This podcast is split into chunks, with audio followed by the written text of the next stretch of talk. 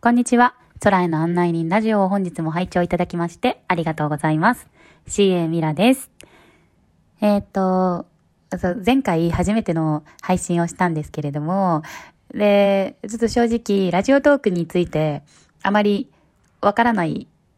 まま、こう始めたので、ちょっとあの、右上のあのベルのマークのところに通知が来てて、で、あの、リアクションがありましたっていう通知が来て、おーと思って見たら、ネギが届いていて、おー、ネギと思って。ネギの意味がちょっとわからなくって、で、グーグル、で調べたんですけど、まあ、ネギらいの意味なんですね。なんか、お、おすごい新鮮な感じで、あ、ネギいただいたと思って、ありがとうございます、ネギいただいて。はい。で、えっと、すいませんね、今日は、えっと、テーマとしては、客室乗務員の英語力についてを、えっと、は、はい、話していきたいと思っております。で、まずですね、あの、客室乗務員が、あ、すいません。まず私は、あの、日系の航空会社、国際線も飛んでいる航空会社に勤めております。で、えー、じゃあ、私の会社の客室乗務員が、全員英語を話せるかって言われたら、それは、うーん、No だと思います。っていうのも、まあ、個人差がもちろんあるんですけれども、あのー、やっぱり一緒に訓練をした同期の中でも、本当にま、全く喋れないってわけではないですけど、まあ、本当に会話するのも結構厳しいくらいな英語力の子もいたし、あとは TOEIC が、あの、会社から指定されている基準点に満たない人たちもいたので、なんか、うん、英語力は本当に人それぞれですね。で、もちろんすごくもうペラペラ帰国子女の人とかもいますし、やっぱりチーフとか、こうあの中堅クラスになると、そのやっぱり昇格に必要な英語力っていうのがあるので、まあその辺になると大体みんな喋れたりはしますね。はい。で、実際に、じゃあどのくらい飛行機で英語を使う機会があるのって言うと、まあ、あのー、国内線も国際線も正直同じくらいかなって思います。っていうのも、意外と国際線の方が使うかなって思ってたんですけど、なんか、やっぱり日系の航空会社なので、お客様も日本人の方が多いんですね。だから、で、あとは外国の方が乗ってたとしても、まあ日本語ちょっと喋れるよみたいな人も結構多くって、もちろん、あの、ちょっと私が、あの、育児休暇に入る前はそんな感じだったんですけど、今はやっぱりこうね、あの、訪日の外国人がすごく増えているので、状況はもしかしたら変わってると思いますけど、そうですね、変わってるかもしれないですね。国内線にも国際線にも結構外国の方が増えたのかな。ちょっとこの辺はまた来月復帰した時にちょっと実際に見てみてお伝えしますね。で、じゃあ、えっと、次は、航空会社に CA として入るために必要な英語力は最低レベルでどのくらいなのかっていう話をしていきます。まず、航空会社で、あの、日系の大手2社、航空会社が定めている基準は、TOEIC600 点と、それと同等な、えっと、英語力って書いてるんですけれども、まあ、あのー、ま、TOEIC600 点は持ってた方がいいですね。実際に TOEIC のその証明する書類とかも提出しなきゃいけないので、でも、あの、私の同期で、はい、あの、TOEIC600 行ってない子が2、3人いたんですけど、どうやったんだろうって思ったら、まあ、行ってないままでも、まあ、行ってないって言っても、なんか580とか590とか多分ギリギリのところだったと思うんですけど、まあ、その書類を提出ししたって言ってました。あの、基準点って書いてはいるけども、それはもう無視みたいな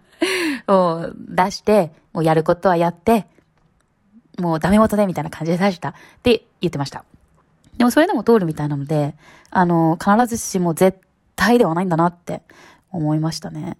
はい。あ、でも、あの、そう、そうですね、はい。もう航空会社によるかもしれないです。ちょっとあまりこれ言ったら、どこの会社か割れちゃうかもしれないんで、ちょっとこの辺にしとこう。で、あとは、実際に面接で英語の試験ってあるのっていうことに関しては、筆記は私の時はなかったです。で、えっと、面接では英語での面接がありました。で、英語の面接があるっていうのは、こう、ACA の面接は3回あるんですね。1次面接、2次面接、3次面接。で、私の時は2次面接の最中に、まあ、日本語で普通に面接をしていて、集団面接だったんですけど、まあ、3人、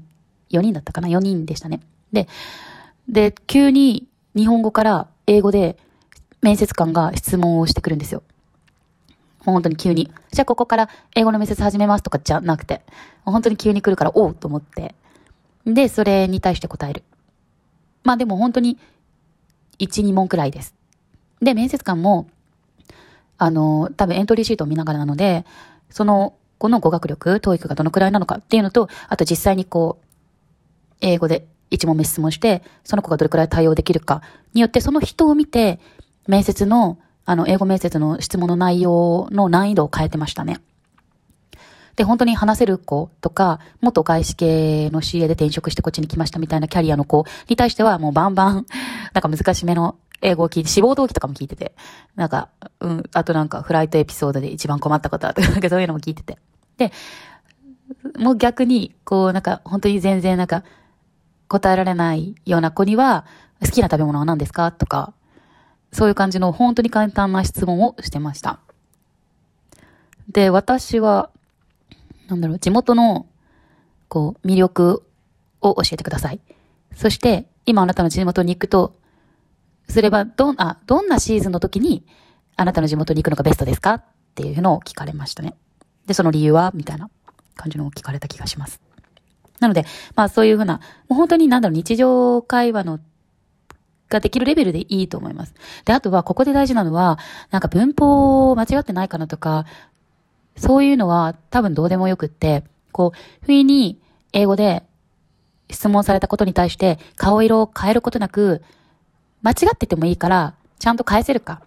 そこを見てると思います。というふうな噂を聞いたこともあります。うん、実際にね、機内でだって英語でこう、話しかけられて、え、え、どうしようみたいな。で、顔がすごい眉間にしわ寄ってたりとかしたら、ね、それってまずいから、多分そういう反応とかを見てるんだと思います。内容とかっていうよりも多分リアクション、そっちを見てるので、まああの、落ち着いて冷静に、もう間違ってもいいから何か返すっていうような、あの、心持ちでいけば大丈夫だと思います。で、えっと、あと、え、会社で英語を使う機会とすれば、国際線の訓練の時に英語で接客するテストがありました。で、まあ、これも、やっぱり英語が苦手な子はすごくもう本当に努力して結構苦労してましたけど、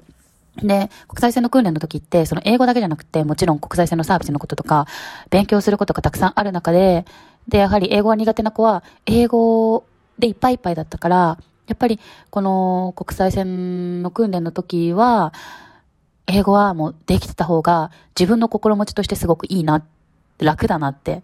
思いますね。キャパオーバーにならないから、そういう意味では、うん、できてた方がやっぱり、あの、いいですね。で、まあでも、じゃあ入社するために実際に必要な英語力って、うん、TOEIC600 を、まず今、英語が苦手だって感じてる方がいるとしたら、まずは、まずはもう TOEIC、TOEIC600 点取る。